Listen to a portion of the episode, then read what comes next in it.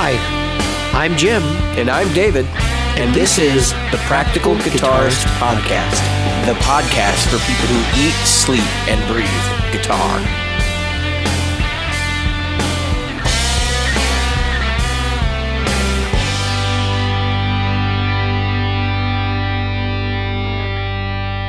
The Practical Guitarist Podcast is brought to you by Great Lakes Guitar Pickups.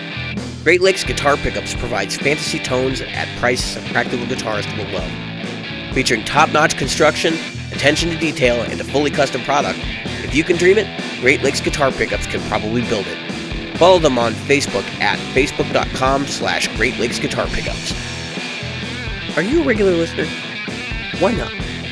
David here reminding you of all the ways you can participate in the Practical Guitarist podcast. Subscribe using your chosen podcast app. Review us on iTunes, Stitcher, iHeartRadio, or Google Play. Find our Facebook group at facebook.com slash groups slash practical guitarist or on Twitter as at cracked guitarist. Support the show.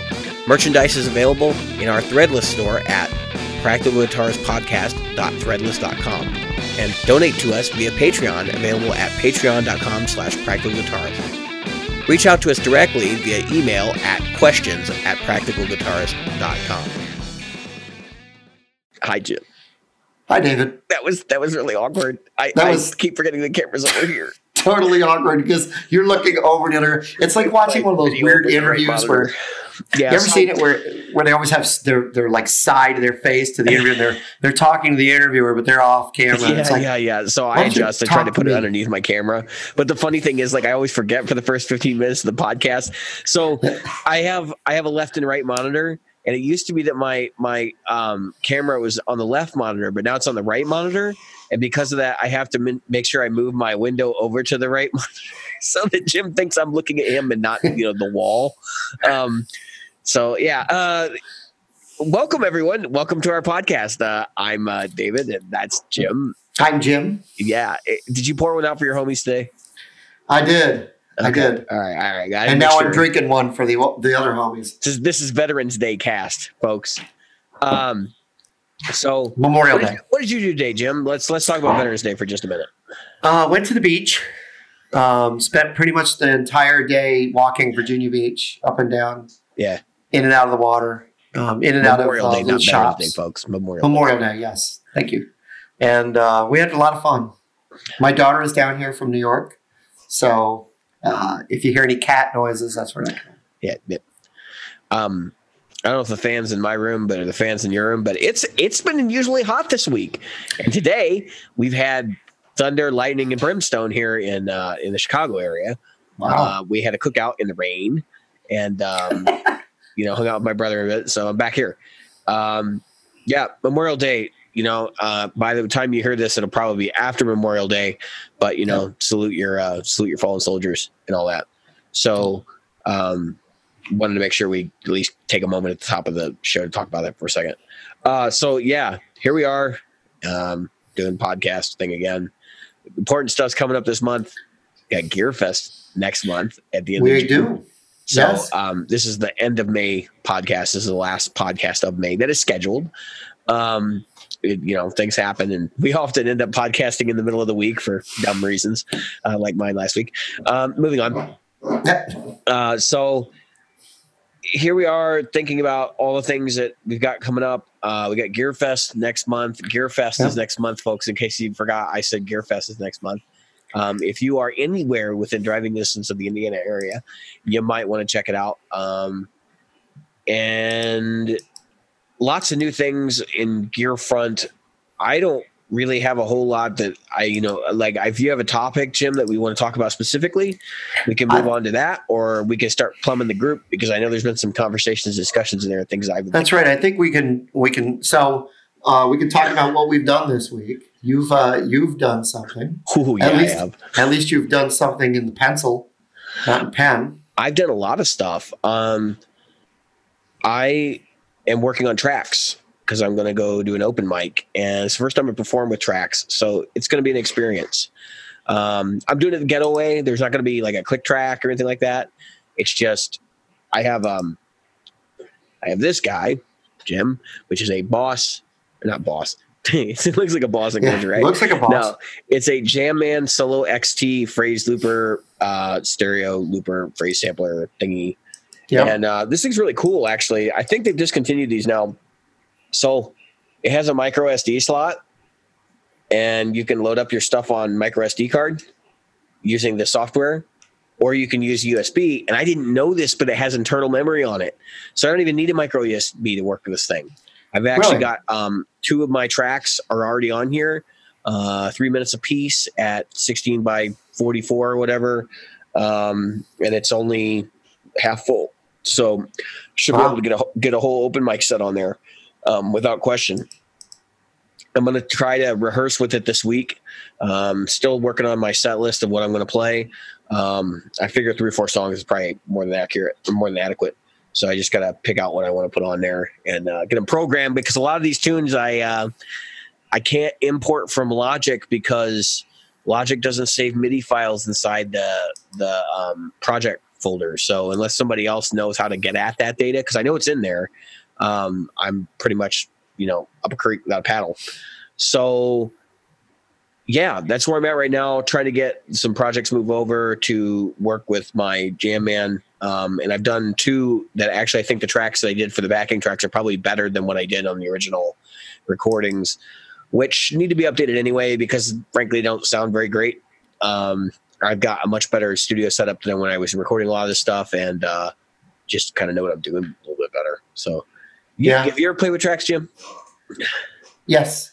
Yes. Yes, I have. What? And I like it um, in that it's easy because you know what's coming. It's reliable. So while today, uh, speaking of that, while I was whilst I was walking along the beach, um, there was a young man playing the tracks, and all he was doing was running it up, running up and down scales as the track went on. So like the, the track would go, and he would go, he would go, and then the track would go to the next. It was like, Was it do you Tip? Jarful? no, No, no, no, didn't think no, so. it was Didn't not. think so. Uh, I'd like to get into some busking, but I don't know what the busking laws are around my area. Just go out in front of shopping centers and stuff. But I have a feeling that if I was to start doing that, like the cops would show up and be like, "Do you have a license?" or you know, "Are you authorized to be here?" or whatever. Um, I, I have a feeling the the the local mall here would probably definitely frown on it. Yeah. Um, even though like I'm not hurting anybody, nobody's gonna be mad. My music's not gonna be super loud. You know, Yep. like what's what's wrong with me wanting to perform in front of like random people? Like that's that's the thing people Yeah. do, right? Well, it- typically in uh, an area like this, I mean, I was in Virginia Beach, folks. The um, they there are things you do to sign up to do these things. I mean, Yeah. you know, you have a you have a busker's license, Mhm. and I'm not so sure that the buskers I saw today had licenses. Yeah, so I don't. So I know like City of Chicago has busking licenses. Some of our communities around here allow busking, like it's open season. Um, I don't know what the local communities to me are, and you know what really sucks is there's like not a good place to find this information. Like, what am I supposed to do? So it's call the city and ask them, and then you get somebody on the phone who doesn't even know what busking is. Yeah, No. they ask you, uh, is that something you carry in a busket? No, that's not. no, No, it's it not. doesn't involve No. a muzzle loader either. Yeah, no, sir. I'm sorry. You cannot shoot firearms weapons. humor for you folks. um, yeah, yeah. Let me get my black powder rifle out. Let me let me let me help you out here. It'll take me ten minutes to load it. I'm gonna I'm gonna rob a liquor store. yeah, it's the most insane thing I've ever heard. Because I know there are places in the United States where black powder uh, black powder weapons are restricted in some way, and it's like, why? Why? Yeah. Because I can shoot a nail with it. I mean, yeah, exactly. Because Oh, I can well. shoot, and and guess what? They can't do with a muzzleloader. They can't track the weapon. yeah, I know because they're basically just a tube with a gun. That's right. So the the quote unquote the the rifling isn't. Yeah, yeah, whatever. So uh, we're not a gun podcast, but there's your that's your been your gun moment with Dave and Jim for this episode. Um, The more you know. yeah, the more you know. You can shoot guitar picks out of a muzzleloader if you wanted Yes, to. you could. That, that could be an entertaining hobby, actually. That could be interesting. I got some used uh, guitar picks here that my wife was uh, giving me crap today because I was talking to one of my kids about wearing out guitar picks. Yep. Um, because I wore out my first of the uh, uh, the new flow picks, and um, it's funny because I, I- you know, I explained to her. I said, well, when a pick wears out, like it gets rounded around the tip, especially where you know you want a pointed pick. And I was like, look, I was like, uh, you know, I, some picks wear down a lot faster than others for me. And my wife goes, yeah, you got a whole you got a whole pick tin pick dish full of picks, Jim. Here's the, here's the the uh, pick dish in question, and there um, it is. Yep. she's laughing because she's like, "You got all those picks," and like, hey, I said, I said I used to use them until they like worn down to a nub. I'll show you one. Um, look how worn it is, Jim. It's like literally flat on the end. Oh yeah. Yep. and um, she goes, "Why are you keeping them all?" I said, "I don't know. I got to go through." I, I probably have picks back to like the first bag of picks I bought, you know, way back when. Um, in this pick dish over here, like it's probably true. Um, in fact, I know I've seen so, so I bought a pack of Fender uh, heavies, the Yep. like the celluloid ones that are like pearlescent color. Yeah, Yep. I have uh, I have some of those in there, and I know that was like the first set of picks I ever bought. So Yeah. that is, that is legit. Um, the thing is, I ch- chances are if I didn't use those picks, they're probably still in there. So they are. so would you say that you need a flow monthly? yes, I I need a monthly flow. Yep. A That's of, about how a long they bag of last. flow. Yep. That's about how long they last. They need to It's flow to me monthly. um, this is this has been the the uh, awkward, really bad joke of the podcast. That's right. please, that was a horrible dad joke. do me a favor and write down the uh, timestamp for that, and then Yes. mail it to us so that I know exactly why you were offended. That's right. We want to know. yeah, The world wants to know. I, am okay with that. If, if you're offended by what I just said, just let me know. Okay. Yep. Um, Yep.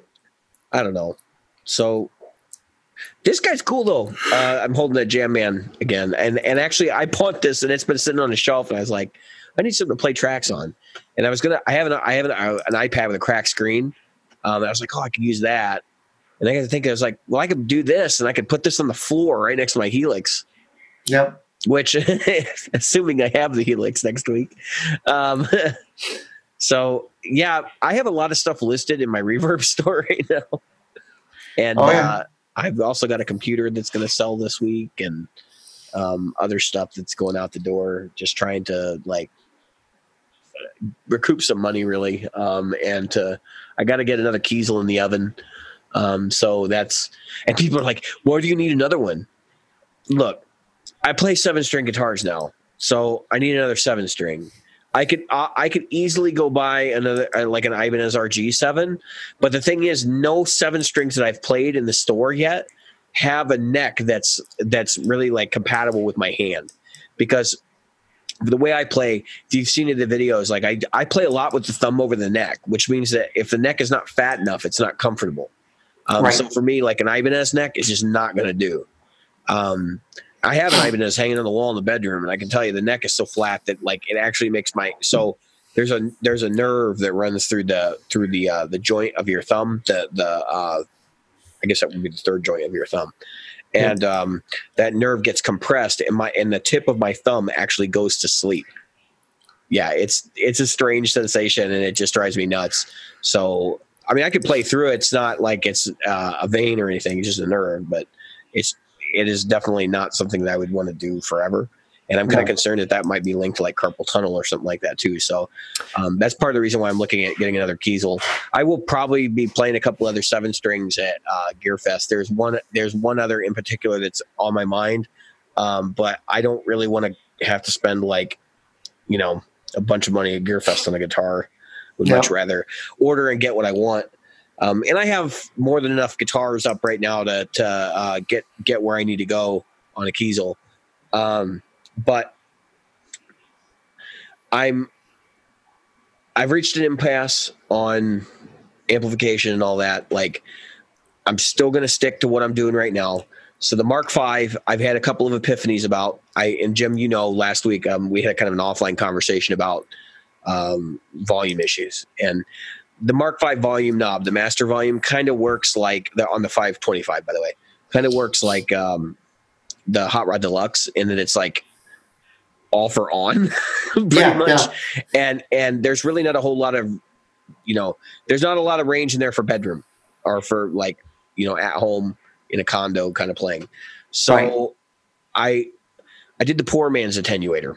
Um, I put a volume pedal in the loop, and um, I got a lot more control over that that sweep by doing that.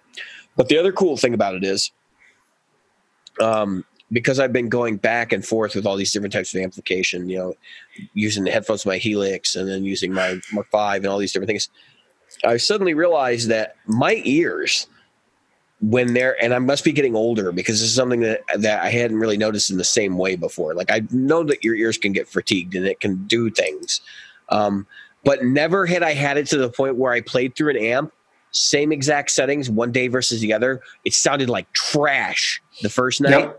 And I was like, I was ready to sell my Mark Five. Like I was, I was about to put it on reverb. And then Wow. the next morning I got up and I hit the volume pedal just a little bit forward and everything was fine. And I was like, the hell? Like what, what was going on here? And I'd had the same experience with the Helix. So I immediately knew what was going on. Um, that the Helix a couple days before. And it's just that my ears after a long day of like driving, actually driving is the thing that I think makes it the worst because you drive and you get road noise and you turn your radio up Yep. to compensate. And then by the time you get home your ears are just completely toast. Um, and so all of my bad playing experiences were in the evening. All my good playing experiences were in the morning or during the day specifically, Yeah, specifically that when I didn't drive. Yeah. so um, yeah protect your hearing folks. Uh, it's a precious thing because it'll ruin your life if, if everything sounds like trash. Yep. um, so with that all coming to what it is now, I guess uh, I'm keeping my Mark 525 at least for the time being. I still Yeah. want a triple crown really bad, um, but it's not in the cards right now. Um, I would have to come up with like another thousand dollars if I was to get out of my Mark Five to make it work because I would I'd have to get a bigger cabinet. Yep. Um, so I think we're going to stick with the Mark Five. I think I'm going to sell the Katana. I think I'm going to get a. Um, I'm going to always have some sort of FR FR based amplification system. I think that is a sensible way for any guitarist to work through their problems right now. If you've got so like if you live in a condo like me and you want to have good sound, basically you have one option, and that's some sort of a headphone situation or maybe like a small cabinet, an FRFR type thing, Right. right? So that's basically your option. It's an FRFR situation, whether it be headphones, studio monitors, Yep. um, small PA cab, whatever, turned way way down. Um, and for like gigs where I'm playing and I've got ten songs to do, bring in the Mark Five Twenty Five and run pedals through it. So Gearfest will be me predominantly looking to make the most of what I already have in the Mark Five Twenty Five. So attenuate, that's a big part. Um, direct out that doesn't suck. So got to deal with the cab clone being terrible in the Mark Five Twenty Five. Yep. Um, and then the other thing is to like get a delay pedal because it's pretty much the only thing I a delay and maybe a reverb is pretty much the only thing I use um, with the Mark Five. Uh, maybe a modulation pedal, but I have I have a lot of that stuff already. So it's like, what modulation do I want?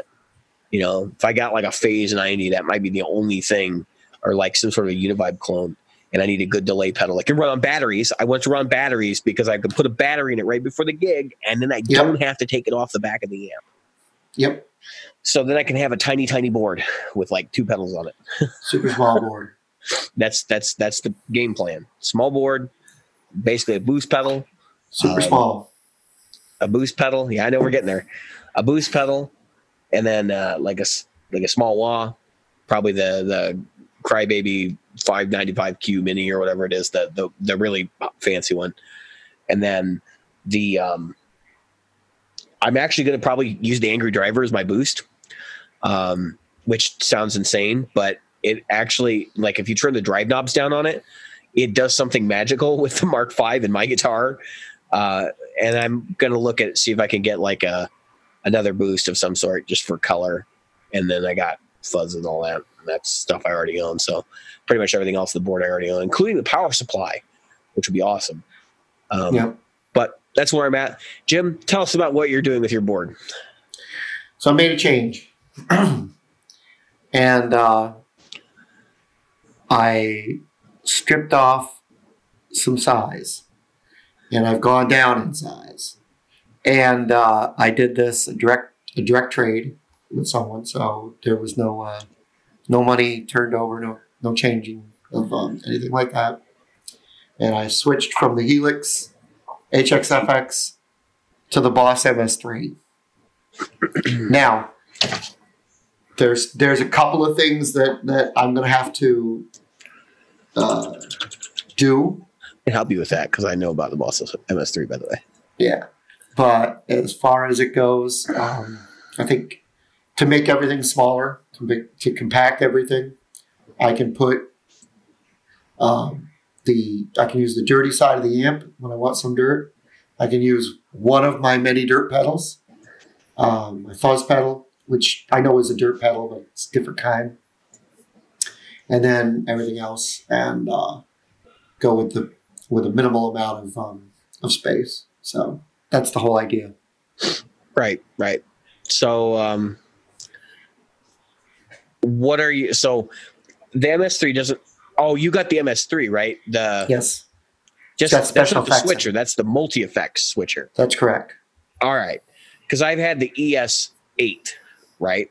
Right. Boy switcher, and programming that thing was nightmarish. Um, and there's no, at least when I had one, and this may have changed. There is no tool on your computer to set up your patches. So For this one, there is. Yeah, but that's because of the the effects layouts and all that. That's right.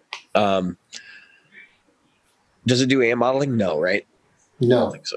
Okay, and it No. does. So it and you can have like two effects, and they're always in the same place in the chain, and then you I have nine.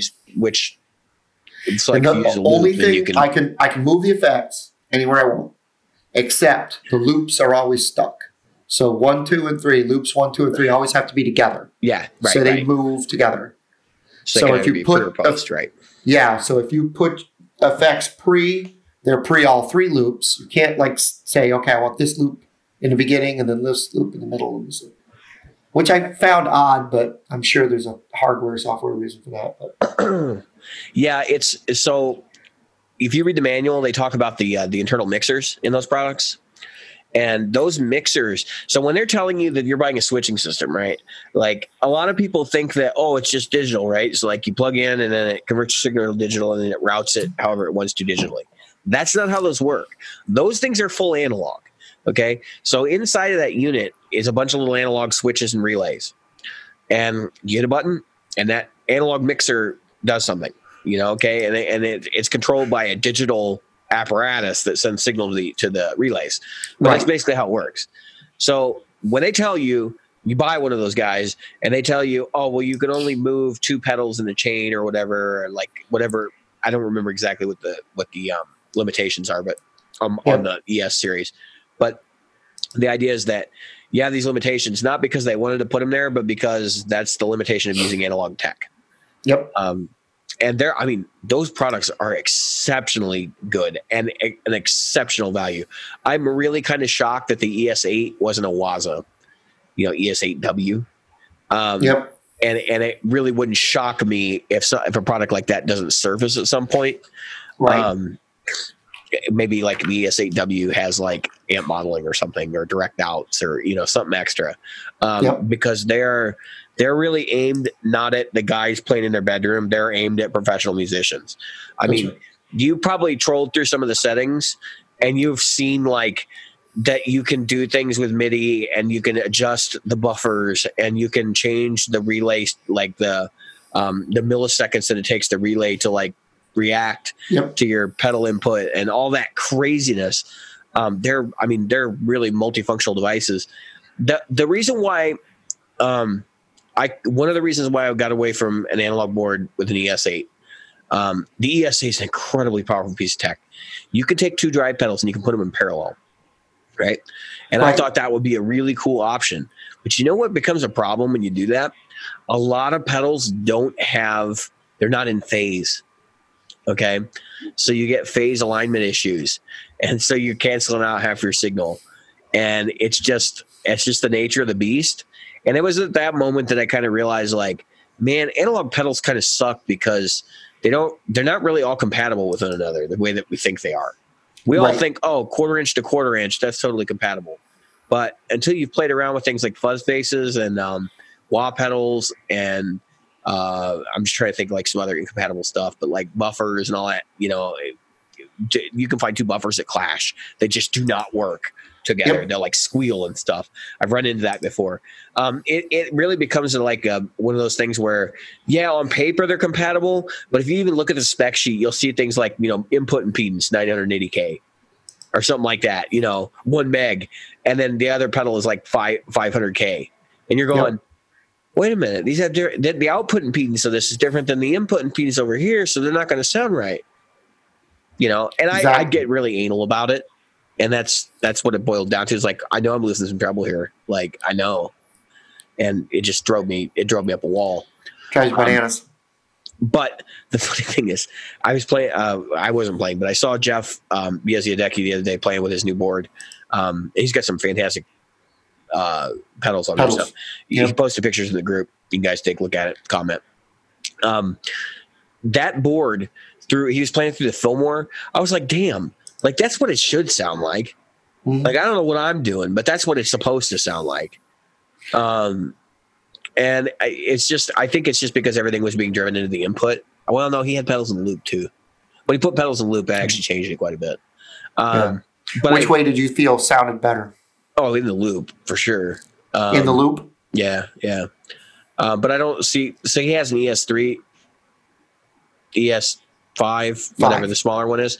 He has the ES5 on there.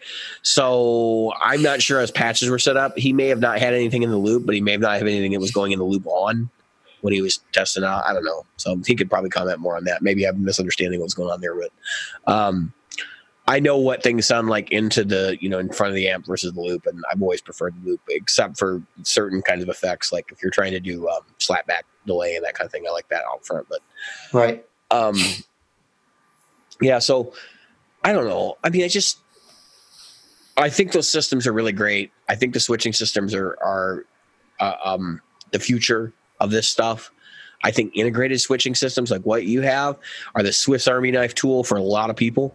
Man, Sure. that's got to be a much smaller board now. You got to like, yeah, because that thing is tiny. People think that thing's a lot bigger than it is. A lot of people would say get the Helix Stomp, it's better, but no. Helix Stomp would be just that much smaller. It would be Yeah, that big yeah. versus that big. This thing's about an inch and a half, maybe two inches bigger than this. Actually, I think the Helix Stomp is actually smaller than what you showed, but only about about a half inch. Yeah. Yeah, this, it's the Stomp yeah, is a little bit taller right. because this is this doesn't have all the stuff at the top because the display of the Stomp. Is there a cool unit, man? Yep. I'm so you didn't even trade for that, huh? Yep. Even up. Even Yeah. up. Didn't didn't, um, didn't change anything. Some Cool. guy had it, and luckily had the real power supply because Yeah, yeah. We know about all about that stuff. Well, you know, this Yeah. went off a regular nine volt. it says nine point two. It's it's nine. So the the supply puts out nine point two if you need it, but they'll Yeah. run off a nine. Um, but you got to make sure that you're supplying like the high milliamp. So I think they run off. I think they require over a thousand.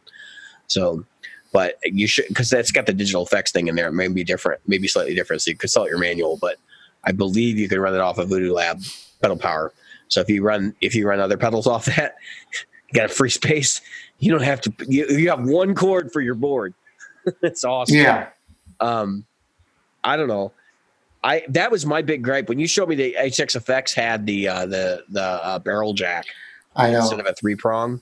I was like, seriously, that's supposed to be a professional piece of kit, and like you're running off a off a you know a, a wall wart. Yeah, Ridiculous. Um, I, I, I wall warts.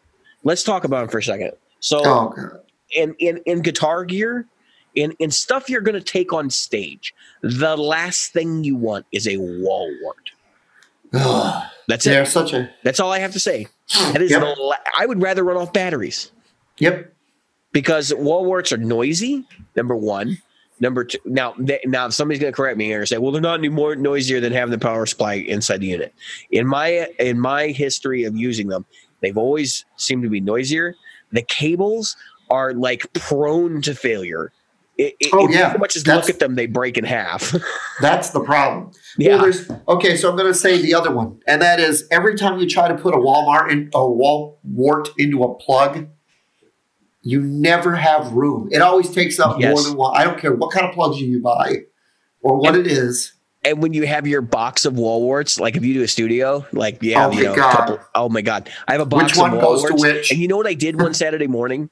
I literally took every wall wart out of the box, and with with a with a magnifying lens in one hand and a flashlight in the other because they are Yep. black with silver text. Yep. Actually, if they have text printed on them at all, you're you're like, you know, investigating to find what the the input output stuff is, and I That's wrote right. it all down on pieces of tape and stuck them to the side of each wall wart. So now, at least when I pull them out of the bin, I know exactly which one's which. I put a um, I put a piece of tape on this one that says Boss MS3. Oh, I, I think I think we're reaching the age though where the 4.5 volt uh, USB jack is going to be standard on everything. I think we're going to start seeing barrel jacks disappear. yeah. and if you use them, it'll be a plug that goes into your nine volt thing with a with a USB on the other end. yeah. I, it's it's only a matter of time, maybe ten years before before we're seeing that's like the most common way. yeah. Um, and and for folks that don't know, like pedals didn't start out with barrel jacks. Nine Right. volt pedals started out with all sorts of power connections in the beginning. Um, you had two prong AC in some stuff. You had um, the, of course, the DC jack with the like the the male plug, which that was really common for a long time. That's what EHX used for a long, long time. yep. And then it wasn't until like the 80s that the barrel jacks really started showing up in force. So we're what 30 years, 40 years into that, and it's yeah. like, and some people are still using them. yeah. Well, no, I mean, I'm not saying that's right or wrong. I'm just saying that we're 40 years into it. Like it's not something that can't be changed. Um, well, it is something that can be changed. Exactly. It, it needs to be changed in most stuff.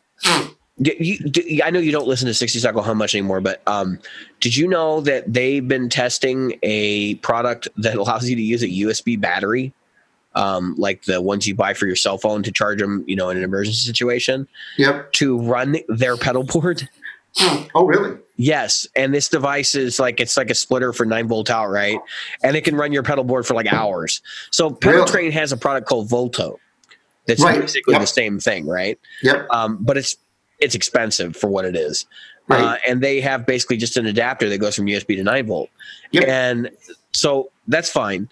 But you know what's really cool? They have the he has a Helix Stomp now, um, Ryan does, and it's hooked up to the uh, to the backup battery and it runs for hours Really? on that. Yes. I'm like, there you go. Line six. Why didn't you design it this way? Like Yeah. those backup batteries are cheap. You could sell the battery to go with the Helix Stomp. People would buy it, a replaceable battery. Look at the um here's a perfect example. Fishman, the uh, Fishman pickups, the Fluence pickups, the Yep. battery that goes with them, chargeable. Yep. Almost everyone who uses Fishman Fluence, Fluence pickups gets the battery. Yeah. So And it, that was that was from a conversation with uh, Fishman at the last uh, Gear Fest. So yeah, and it charges via USB. yeah, yeah, and Yeah. that's four point five volt. So Yep. um, Now I know that there's another company that makes a uh, a pedal um, power that you can charge via USB. I Yeah, what it is. yeah, it might be something like True Tone or something like that. Yeah, but it's a Um, it's a um, I want to say it's blue, but um, I'd have to ask. But anyway, yeah, I think that first of all, it makes sense. Um, it makes sense to have as much as these things cost. They cost like you know 150 is an ex- inexpensive one, 250 dollars, 300 dollars, 500 dollars for those these.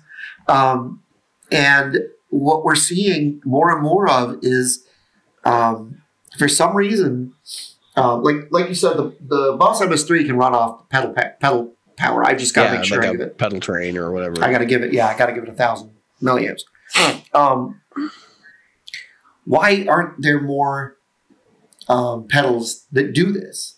You know, and that's another thing that we, we need to get a pedal manufacturer on the show so we can talk about that. But Yeah. um, I, I, I knowing enough about electronics to be dangerous, I would suspect that it's a cost cutting measure. Um, so you hear a lot about pedals that you know ran at 18 volt originally and stuff like that. So the um, um, what is it? Univibe. The original Univibe circuit was, I, I guess, ran at 18 volts, right? Yeah. Because it had uh, bulbs in it or whatever that needed to be lit up. Yep. So that's where it gets gets kind of weird. So the clones and over the years they've you know kind of modified the circuit to make it work on nine volts, etc. Um, Yep. When Mike Fuller started playing around with the Deja Vibe, he was like, "How do I get this to work with with 18 volt?" Um, so he built a step up circuit that basically takes a nine volt battery and steps it up to 18 volts right. um, probably with used transformers or something like that. But I mean, we're talking, the- these are low voltages, people. I mean, the stuff that's going on inside a pedal, they can use little bitty circuits that can massage the power into pretty much whatever they need to power these super low voltage circuits. Right. You're not going to be electrocuting yourself anywhere inside of a DC pedal. It's No. not going to happen. Um, now, if the pedal converts DC AC, that's another issue. Obviously, you know, don't go opening your pedals and poking poking around in there if you don't know what you're doing. Right. Um, so, and like there are other pedals out there too that that kind of kind of mind boggling and do do weird things. I was reading about a pedal recently um, that had tubes in it, and it was running off batteries, and I'm going, how how is that even possible? Because tubes require high voltage, high amperage, and all that. Right. Um, and But know, lots of products. nanos or something like that, or Yeah, I, well, I don't know what they were doing, but they were basically saying like we can run a tube off the nine volt battery or whatever. and It's like, wow. Yeah, I'm sure you can, But but, that tube is going to be starved like nobody's business. Um, Exactly. I, there's no amount of stepping up you're going to do to replace the loss of of uh, power there. So I don't know. It's just buyer beware. Realize that pedal circuits are not going to be able to do those kinds of things. So Yep. um, I'm glad to hear that you've jumped into the MS3. I think Yep. it's a good fit for you. I thought it was a good fit for you originally. I was kind of surprised that um, you were as into the Helix as you were. They're a really similar competing product, though. When you really think about it, I don't Yes. like the Helix form factor. I think it's massive for what it, the HX effects. I don't like the form factor. I think it's massive for what it is. I think Helix in general, all of the products in the line are massive for what they are. Um, With the exception of Stomp. I've had my Helix open before because I had to lubricate the pedal. There's not real. I mean, there's giant boards in there, but I mean, it could have been shrunken down. There, Yeah. there. I mean, knowing what I know about computer tech, like there's no reason for that thing to be as big as it is. They now I understand part of it is like, well, we want to put 10, 10 foot switches or whatever it is on the Helix, and Yep. like they did that in such a way that they could space them out properly for players, which is a good thing. Yep. Um, but then what they should have done was just said, you know what, we're only going to put half the switches on this, and then we'll have an expansion for the guy that needs the rest of them, Right. and cut the cost in half or whatever. Um, Yep. So Yeah, know. there, there could have been a lot of different, um, a lot of different things. I think that um, you run into the user friendly side of things, and you run into the um, cost effectiveness side of things. Um, Yeah, I mean, I think I think Helix is a lot about image. Look at the casing on it; it's designed to look cool, right? They went with a color screen, color screen on the on the big guy. Why? yeah, not because it's functional, but to make it look cool. You could have told what those icons were without color. Can't don't tell me you can't. Like that's ridiculous. And for co- folks who are colorblind, that's not even a good thing. You know. It, so my point is that I think I think Line Six clearly understood wh- when they designed the product where they had to go with it, but I think they also understood that we're kind of like the Roland of the of this world, and we have to make things marketable as well. And Yeah. so they made the pretty case that looks like brushed aluminum, and they made it big and bulky and heavy, so it's, it felt roadworthy. Which Yeah. I'll tell you right now, folks, big, bulky, and heavy does not mean roadworthy. All right, no, if I drop something on that screen, it's going to crack, and this thing is going to be toast. So, roadworthy or not, has nothing to do with it. Um, it has everything to do with actually being able to survive damage. Um, and of course, the there's some noticeable like user interface things where I'm like, seriously, you you picked a joystick, like. you know, that should have been arrow buttons, not a joystick. Like, what were you thinking?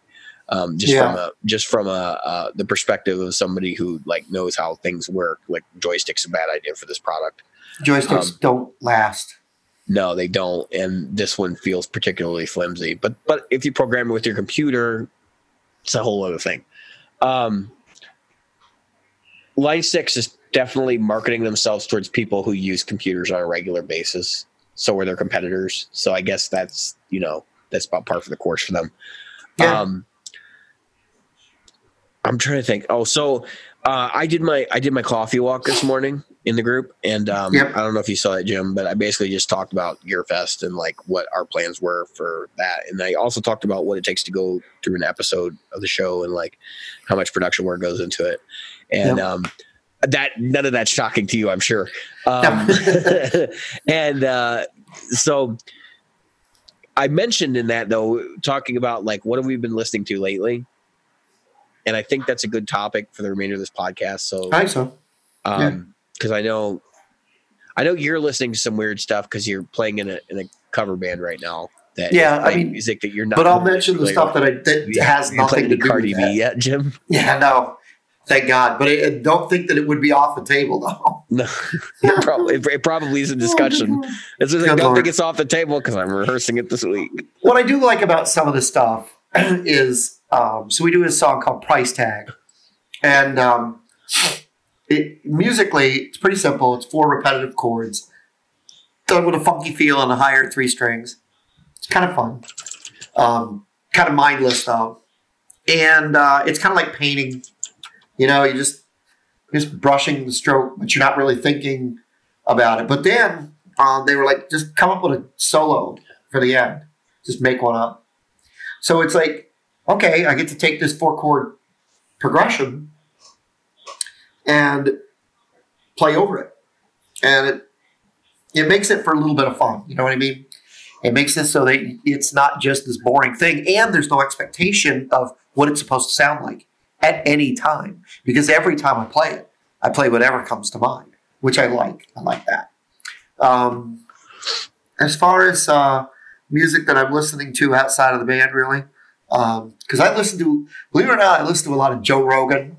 I listen to a lot of uh, like informational podcasts, which you know most people are are probably shocked to hear that. Um, You're informed about anything? yeah, that I I actually I'm shocked. to- I'm frankly. I mean, yeah, that I actually listen to stuff other than uh, other than musical podcasts. But no. um, if you're as engrossed in music as Jim and I are, like there are times where you just have to shut it off. Oh yeah, and, and it's just for that same reason that David talked about earlier, um, and that's that you know your ears get tired, brain gets tired. Yeah. You're, you're just going, oh, I cannot listen to any more of this, and um, it it drives you bananas. And uh, at some point, you just say to yourself, I, I don't need any more of this. I got I got to listen to something else. Um, but what I do listen to, so I listen to a lot of Iron Maiden. I've been going back to Iron Maiden and listening to that. Um, I really don't listen to like when it comes to new music. I just I wish I could say to everybody, yeah, I love this new band, and I could tell you what it was, but um, the Struts are probably the only new band that I listen to, and it's probably not as new as I think it is. Um, so you know, and that's kind of you know it's kind of sad in a way because I know that I'm out of touch, but I don't know what else to you know. I don't want to listen to radio because the radio is just going to shove whatever it, it thinks I want down my throat. Same with same with um, Spotify or you know whatever Pandora and stuff. So I, I look to people like from the group, from you, whoever, and I listen to stuff that you guys post. Really, Yeah. All right. So with that being said, let's get this. Let's get this. uh Let's get this segment started off for the future. Let's make some suggestions for Jim. Yeah. Let's let's post some things into the group that you think Jim might like. Now, Yeah. understand that Jim's tastes are he likes like old school like music music based pop. You know, in other words, like pop with actual guitar players and singers and the whole nine Exactly. yards, right? exactly. So I have I have I've been going on a journey through metal. Um, Yeah. I'm kind of looking at my collection here of stuff that I've been listening to in the last couple months. Um, let's let's start let's start off with uh, this is my last three months of recently downloaded albums or Uh-huh. albums added to my added to my iTunes library. Yep. So, um, I've got MC Hammer's greatest hits, which which that that surprises me. right after we're talking about metal, right? No, it's what my kids were. We were joking about that too legit to quit thing, and I'm like, you don't even know what that's from, so I downloaded that. But Yeah. um, I also have uh, symbolic, the sound of perseverance, and scream bloody gore from death. Um, I can't say enough good things about the guitar player for that band.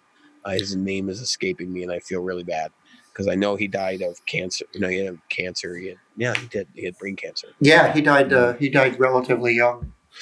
Um, so um, I'm looking up his name because I'm not gonna Chuck Schuldiner. I always forget Yeah. his name. Yep, Um, Schuldiner.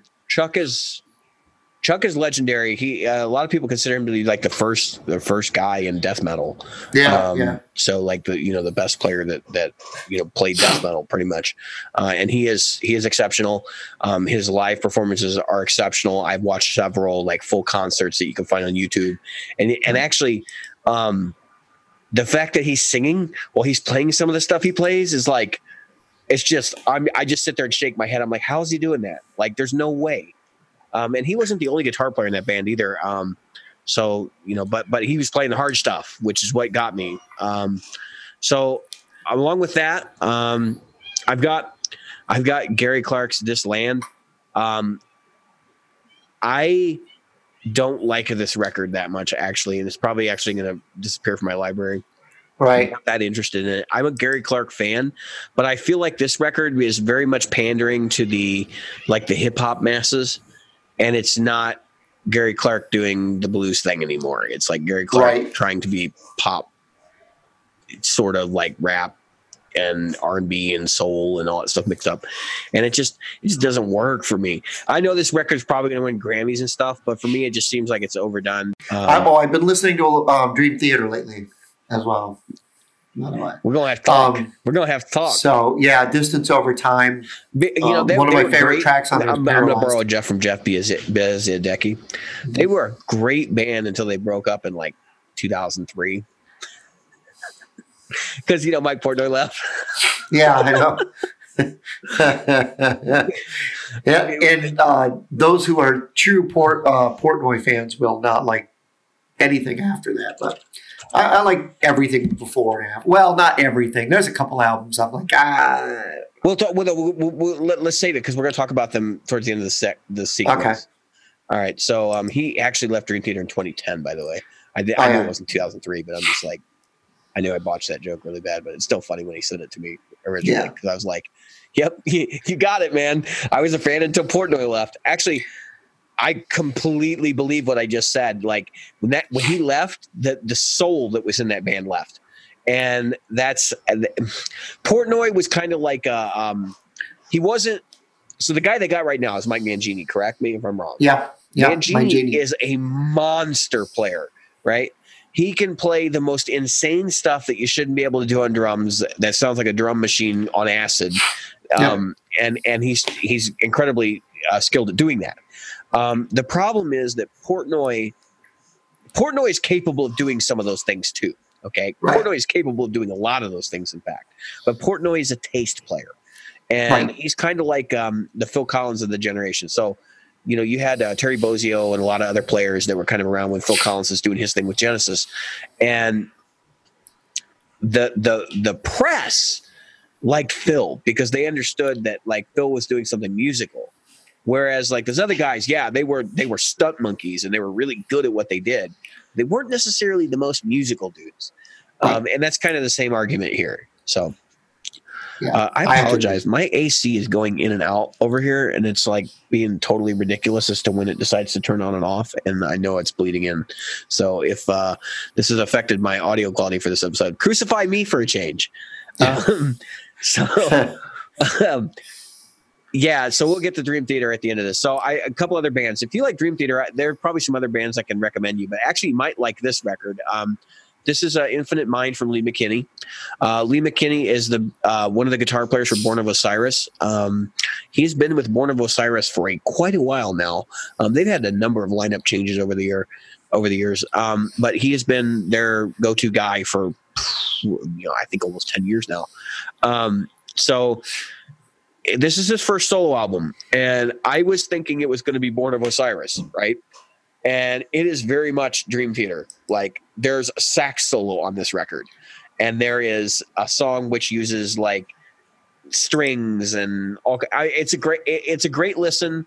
I don't think it's the best record ever, but I think if you're looking for something guitar instrumental and you're like kind of curious as to you know what's going on in metal right now, um, and how divergent it actually is, it's a good record to go check out. And then of course after that in my list here is um, New Rain from Born of Osiris. Which I think is an older record from them, but um, I got that after I listened to the Lee McKinney record because I was like, okay, I got to know where this guy comes from because like I don't understand exactly what this is because this is supposed to be like a metal player, right? Right. Um, and then I went and downloaded that, and yes, they are very much a metal band. Um, and kind of an I don't know what you would really consider. They're a djent band. I would consider them a djent band. Um, djent leaning towards death metal a little bit. Um, so now we're into this month. So those are the those are the big albums for the last three months. Um, ones I downloaded. Um, so now we're we're at uh, this is this is actually an interesting one. So the first one I found is um, Handmade Cities from Plini. Plini is a self-ascribed Dream Theater devotee, right? And um, he's a YouTube guy. Like he's kind of made inroads through YouTube performances and stuff. Um, he plays Strandberg guitars. That's another thing that's people kind of endear him. And he's a he's an Axe-Fx uh, endorsee and and stuff like that. Um, but he put out his first record, I guess it was a year ago, and he's been doing his tour. And Handmade Cities is it is basically one song, right? And it is um I'm looking at the record here. I can pull it up and actually look at it. Uh, so it came out. Actually, it's quite old now. It came out in 2016. Um, it's it's seven pieces of music that make up one continuous song, and you can hear the same like motifs come come and go throughout the pieces. Um, it is an incredibly adventurous piece of music, and it is very conventional. Like you could listen to it as a jazz player and get something out of it, or you can listen to it as a rock player and get something out of it. It's very progressive. Um, and I think of all the, you know, I, I mentioned that um, the Infinite Mind from Lee McKinney is also very similar to um, Handmade Cities and its like devotation to uh, Dream Theater. I would say Handmade Cities is probably more Dream Theater than than uh, Infinite Mind, but Handmade Cities, that record from Plini is it's otherworldly. Like I'm waiting for this guy's next record. That's that's what it is. Like I've when I get in the car now, that's typically what I'm going to put on. Um, it's a pretty good album, given you know that I've kind of been under a rock for the last ten years and they haven't really you know dug into any of these other players. So even though I'm saying like, oh, this is a new record, and I find out it came out in 2016, like that should tell you something. I had no idea. Um, I knew who the guy was. I had heard him do some interviews and stuff, so I, I knew who he was. I just didn't know anything about his music. What a, Right. he's a he's a very soulful player, and he is a master of the electric guitar. Um, you know, only to be rivaled by people like like Joe Satriani and Steve Vai and those kind of guys. The phrasing you get out of this dude is nuts. Um, and of course, there's like the djenty stuff that's on here too. So there's complicated timing and all that, you know, that nonsense. Um, other records for this month: Amon Amarth's Berserker, which is I, I find them to be quite Iron Maiden like, but they're definitely like a Viking death metal band Yeah. um, and then High on Fire's "Death Is This Communion," which uh, which that's an older record. Um, I like High on Fire. Like I'm not even afraid to admit it. Uh, High on Fire is a um, stoner metal band, stoner rock, whatever you want to call them. Yep. They rock. sound actually. I listened to this and I'm like, well, I know where uh, I know where Mastodon got their sound from because that's that's pretty much this record in a nutshell. Um, but here comes the fun stuff, right? So this is this week's stuff. I've got three records from the same person, and I I'll start with the first one, and then you can kind of see where I backtrack from. So I I got my card and I said, "Hey Siri, uh, put on some Devin Townsend." Oh, okay. and I I- don't know a whole lot about the dude. Like I've seen a couple of like live performances on YouTube and stuff. Um, but Evan Tow- Devin Townsend's record Empath, which I think is fairly recent, yeah, 2019. Um, is great. Okay. And great in a way that none of these other records are great. It is um it, it is the closest thing you're gonna get these days to being Frank Zappa. Okay. And I mean he has songs on here that are basically show tunes. He has songs on here that are like unabashed, like progressive metal. Um, he has songs on here that are like soulful ballads. I mean, it's and and all of it's very. So I thought it would be kind of a silly record because you know he he's done some, and we'll get to that in a minute. He's done some silly records um, before, but this record it did not disappoint. Like I was, I'm still listening to it and going, how does where does this guy get this stuff from? If you want to listen to one track off this record to get an idea of what Devin Townsend is actually capable of doing, go Right. listen to Why. That's the name of the song. Why? Why? W H Y question mark. Why? Listen to that song, and then and and try to be mindful of the fact that like this dude's singing this does death metal vocals, death metal style vocals on some stuff. Okay, um, and and understand that it starts off as a show tune, but it does not end that way. So listen to the whole thing, um, and it's a, a very clever arrangement. So, um, what else I got here? So, uh, how do we, how do we? Damn you, uh, Apple, for making iTunes so complicated. And then I the the next record down was Ziltoid the Omniscient. Um, and that's another Devin Townsend project record, and that record is about Ziltoid the Omniscient, who is a character from the fourth dimension, um, some sort of interdimensional like uh, emperor, galactic ruler, and he comes to our dimension and says that basically, I want the best cup of coffee you could possibly bring me. You have five minutes. If you don't, I'm going to destroy the universe. Yeah, that's the kind of record you're getting into here. So, Right. it's a concept record, and it's Yep. high concept and Yep, hilarious. storytelling and Yeah, it's hilarious and um, Yep. it's real fun to listen to. And then, of course, Transcendence. I haven't actually listened to this yet, but um, I've listened to a couple songs off of it, and it's it's seems like it's going to be quite good as well. And this is another Devin Townsend project record. And this is one from 2016. Coheed And, and Cambria had uh, a lot of storytelling in their their stuff did? too. Coheed and Cambria, Oh yeah, Coheed and Cambria. Well, their Yeah. their whole thing was based on uh, a series of novels. right? So I don't know what they're doing Like now science fiction because novels they like exhausted yeah. all the novels. Yeah, yeah. So I don't know what the heck they're doing. Um, but you know, the same thing was true of so like Mastodon's first four records were supposed to be Earth, Air, Water, Fire, and then they exhausted that, and then they did like I think the Hunter was the next one Yeah. after Leviathan. So um, that's kind of the same similar archetype, right? Um, Yep. but I just feel for our audience and for you, Jim, I feel really out of touch too, because I, I I'll be the first to admit when I got into high school as a new mill kid, right? I had like was listening to Korn and um, I never really got into Limp Bizkit, but I, got, I was listening to Korn. Uh, later on, I got into like like the early Creed, the first Creed record, um, the Staind record when it came out, the first one. Um, and then I watched my hopes and dreams get shattered by all these bands, like becoming the the opposite of what they were supposed to be. Um, and then as time went on in high school, it's like when I got my sophomore year. So by the time I I didn't start playing guitar until my sophomore year. My freshman year was spent like worried about new metal bands and all this stuff. And then like I'd see these kids walking around with Pink Floyd t-shirts, and I'd see these kids um, talking about Led Zeppelin and all that stuff, and I'd be like, "You guys are idiots!" Like this is this is the the, the you know the six or fifteen year old of me. You guys are idiots. Like why don't you like things that are current? You're so stuck in the past. And then like when I started to play guitar, that changed everything like overnight. And I was When like, you were suddenly it. like, oh, I don't why. understand, you know. And then I actually love that music for what it is, like not just for you know like the guitar like tuition that it provided me, but like also to understand like what that music is and like how it works and um, the true genius of it. Um, so now I kind of thumb my nose at the the bands I was listening to when I entered high school, and I'm like, that was silly, like you know, to to kind of just you know ignore the ancestry and all that. So, um, I feel like that that same attitude happened again, and that was like when I was in college, and really until a few years ago, I was stuck listening to old music. And I did not want to, if it did not happen, you know, pre 1990, I was not interested. and it was mostly because I'd been tainted with bands like Creed that went off and did what they did.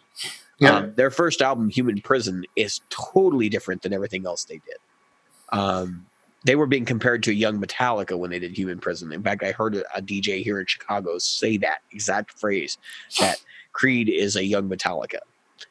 And then the second record comes out, and all of a sudden it's like all happy and like Yeah. totally different angle. And um, then later on, Nickelback.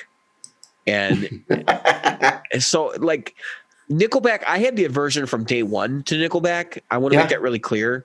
When when they first showed up, and and I know a lot of people didn't like. A lot of people actually bought records and went to the shows, and then like all their friends said, "Oh, they suck." So then they're like, they jump on the bandwagon. Yeah. Um, I I reacted immediately and like, this is pop music. I don't like it because I I had a misguided view in my youth of pop music being like the enemy. Um, Right. And that just comes from the punk rock attitudes of the people I was, you know, uh, hanging around with and listening to and all those kinds of things. So I did Yeah. hear that and go like, that's not Jeff Beck. Like, I'm not interested in this. Um, and really, there haven't been many other rock bands since Nickelback that are all that worth talking about. I mean, what they had like, there's like Shinedown, I think is one of them. Yeah. And Yep. then um, who else has really happened since that? I mean, Mastodon's pretty big, Yeah. um, but I don't think the rock scene is what it was at all anymore.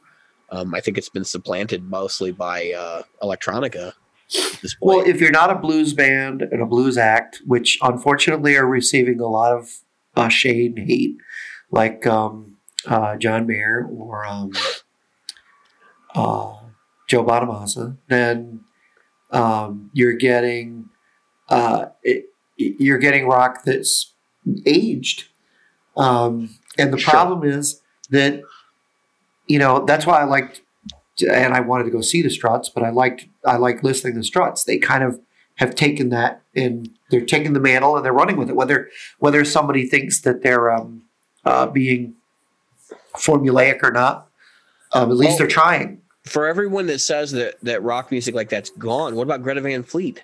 Right, and that's I mean, the other one. a platinum record. Yeah, and, and and sound like Led Zeppelin in 1971. I mean, it's you know what I mean. Like that music's not dead, people. Like if you really think it is, how did that happen? How did that happen? Are you telling me that that those sales are completely based on 15 year old girls putting posters up of Greta Van Fleet on their wall? exactly. It's no, absolutely ridiculous. it's not. But that said, if that is happening, that I'm okay with this. I mean, Right. what better bunch of guys to put on a 15 year old girl's wall than musicians who have worked hard to get where they are right now? Now, if I find my girls hanging up that poster at the end of this podcast, I might have to make a phone call to the boys over in Michigan.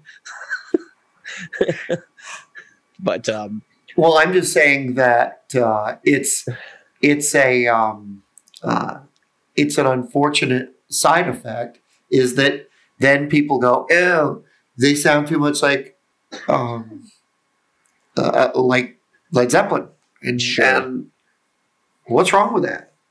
sure, That's the that's the that's the thing I have is what's wrong with that. I mean, I get it, but I don't understand what's wrong with it. Um, I don't know. I'm So- looking at uh, at Coheed and Cambria's site, and uh, I call it Cambria. It's Cambria, Cambria, Yes, Cambria, Cambria. Cambria. Um, you can get the new three LP plus digital bundle, three dollars. Um, Wow. I think that's a pre-order. I like their sound. I mean, I I think they were heavily influenced by Iron Maiden. Frankly, they were Yeah. almost they were borderline power metal. Um, yeah, and they have a um, the new one looks like it's a science fiction thing. Um, there's a man and a woman in obvious space type suits, and she's holding a uh, it's not She's Steely holding Dan, it. is it? what's that? It's not Steely Dan, is it? No, she's she's holding a, like a helmet that she had obviously been wearing to be in space, and he's Yeah, holding it. Uh, yeah, no, I'm I'm interested. I'll go I'll go check it out because uh, that was a band that I I don't think they were really worried about uh, conforming to what else was going on at the time, No, and um, I'm okay with that. Uh, so Yeah. th- you were talking about blues a minute ago, and talking Yeah. about players that like really haven't um, aged beyond like you know what blues was. 30, 40 years ago or whatever. And then you got guys like John Mayer who have pretty much like forsaken the blues. I, he's obviously a blues player, but he's moved into the pop realm for other reasons. Um, Right. musically. And I'm not saying like he's done it to sell out or whatever, but that's been a Right. consequence, obviously, of what he's done. Um, exactly. I would say, you know, I posted I posted that uh, clip of, of Philip Sayce, right, playing in uh, playing a bar. Yep. And um, of course, I got called out immediately because he's playing a relic guitar, um, which is hilarious because Jim and I don't hate relics. We just wouldn't No. buy one. Right. right? Right. That- that's all we're saying. Like Right. that wasn't a relic though. That's that's a legit. You know, that's right. like a old guitar. yeah. 61 strat or something, you know. And actually, um, he's got a pair of them and he's just beat the hell out of both of them over the years. And I can remember when those guitars actually had finish on them, um, Yep. which because I've been following him that long, like last 10 years, he's worn most of that away. Uh, the Yep. guy plays probably six hours a day, talks about going to rehearsal space to play by himself, right? Um, so you, you talk about devoted. Um, so uh, here, here's uh, Philip Sayce and his his ability to play guitar uh, is you can see in the video. I mean, the guy is freaking monstrous. Oh, yeah. He, I, I, personally, I think he outplays Joe Bonamassa, and I think he outplays John Mayer, and I think he outplays a lot of his contemporaries. He's definitely better than Gary Clark Jr. As good as Gary Clark, as good as Gary Clark is tasty. Like Yep. Philip Sayce is every bit more monstrous than he is. But he's still. Okay. You see where he's playing, Jim? He's playing in a bar. I Like what? Who, who is his promoter? Like he's he's got a major label record deal and he's playing in a bar. listen. You know, I, I, you know, I love Bonamassa. Um, the guy has uh, a lot of stuff that's out, but the the thing that I I get when I hear his interviews is that he knows the business side of things too, and he knows how to Bonamassa is filthy rich. right, right, and, and there's a more than some of these other people. I mean, of course, Mayer's got more money than him, but he's the only one. you listen you listen to Bonamassa and the guy can play slide, he can play acoustic, he can play electric, he can play classical, he can play he, he's just an all-around fantastic guitar player. I'm not saying that that um, he's better than this person or that person because I don't No, no, he's a great consider- guitar player. Like I'm not, Right. I'm not disputing that. I just think Right. he's a controversial asshole. But and there's that you know but that's there's that's a side to everybody right yeah, well, I mean, he's descended from who's basically a salesman, right? Like or- right his or, uh, father Yeah, and Yeah. the crude businessman. And I, I definitely see that confidence coming out in the way that he carries himself in front of the media. Um, he's going to say controversial stuff. It's not a big deal, folks. He's not trying to hate everybody. Okay. Right. Um, we all need to just accept that, like, people have opinions and maybe you don't agree with them, and that's cool. Um, and I, there, he said some things I certainly don't agree with. right But he's made some good music. I gotta tell you, like the John Henry record, I really like that record. Um, some of the stuff he's done after that, there was some song about mosquitoes, tweeters. And I was like, this is stupid. yeah This is just stupid.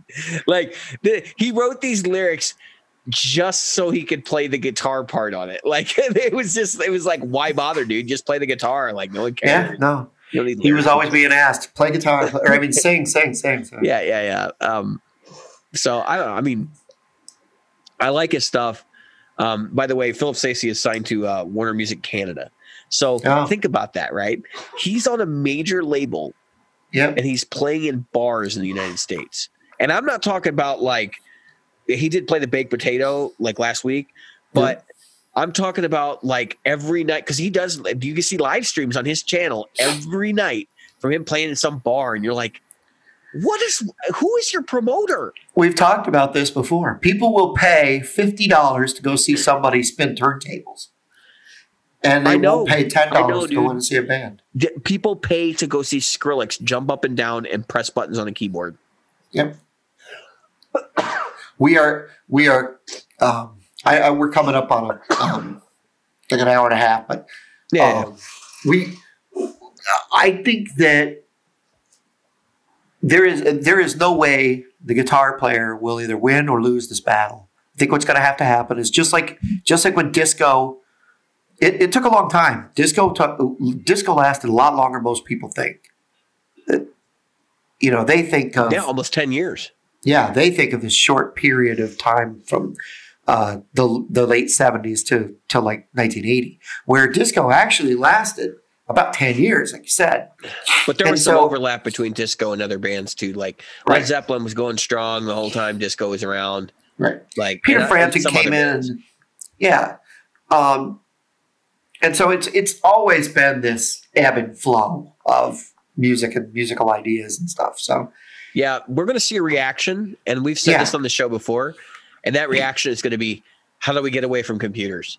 Well, it's going to be visceral. It's just going to be like the um, uh, when people said, "You know what? We're tired of of these um, incredible uh, guys with the big hair. We just want people with with um, uh, you know regular clothes, blue jeans, and you know Yeah, so I we're going to go back to folk music uh, after after this is what's going to happen, I think and we then are. we're gonna I think it's coming. I and think then we're going to slowly build back up to where we were the, if if eighties. if you don't see the indie bands and the and the other things that are growing right now, I think that I think we'd be blind.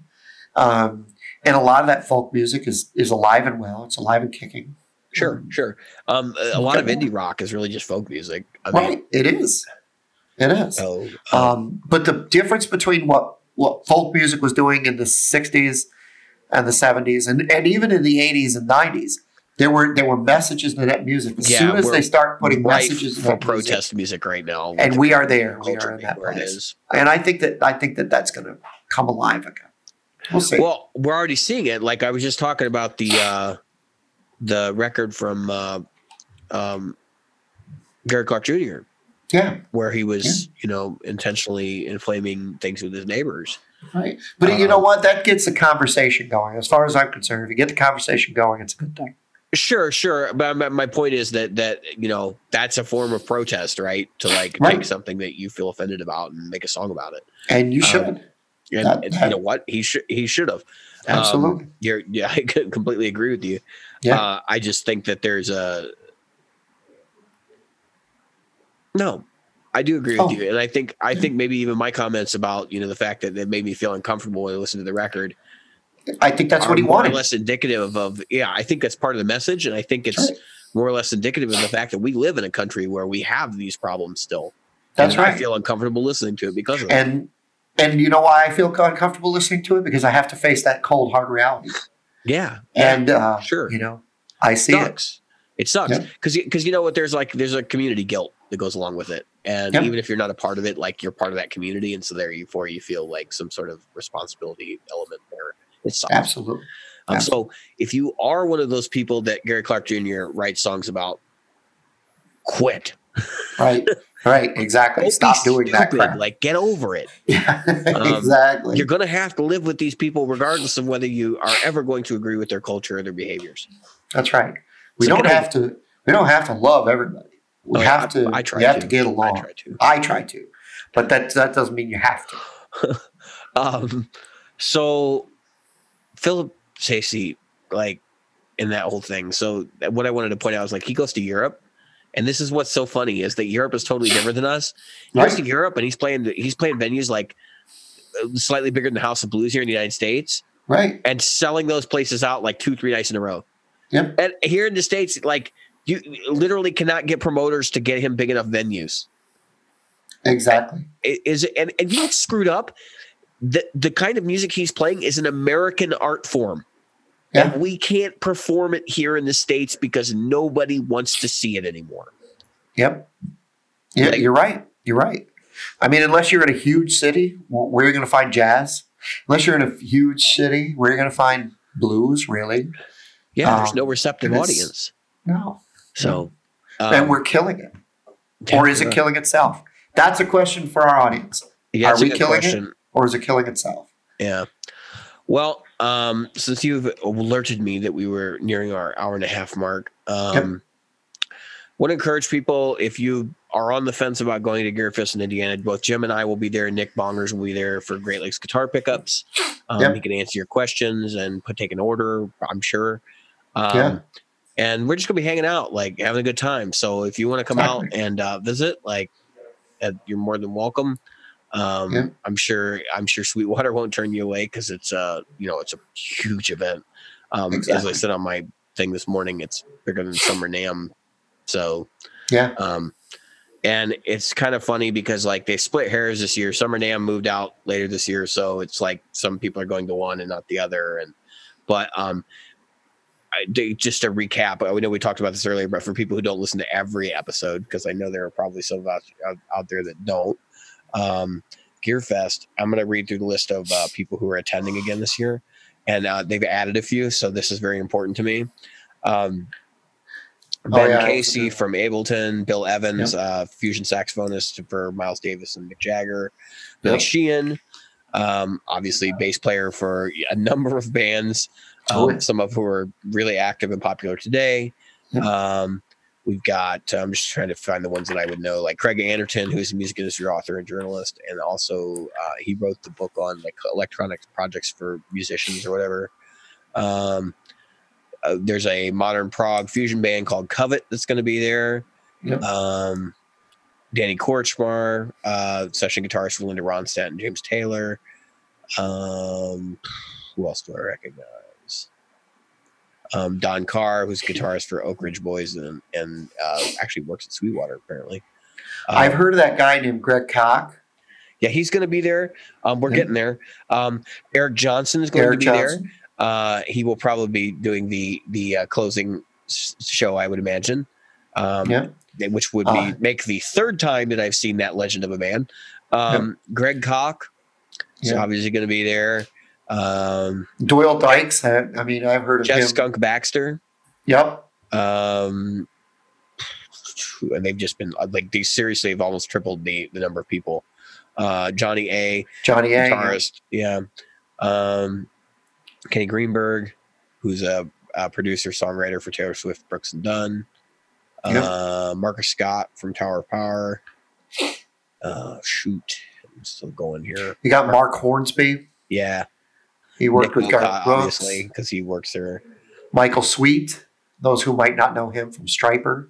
Um, Nick D'Virgilio from Yep. uh, from Genesis. He's played drums for Genesis Live. Um, Nick Bowcott. He used to work for uh. Moriarty, Pete Thorn, Yep. uh, Randall Smith, Rob Scallon, uh, Yep. Rudy Sarzo, Yep. Steve Stein. Yep. You might want to reach out to him. Yeah, uh, of course. Steve I've already done that. Yeah. I told Um, Steve we'd, we'd meet up. And then uh, Sylvia Massy, Tim Pierce, Tim Pierce. Travis Larson, Tor Morganson. Yeah, Yeah. it's going to be nuts because I'm seeing some of these other people that have, they've added. I'm like, are you kidding me? I know, right? Steve's every was time on the list before.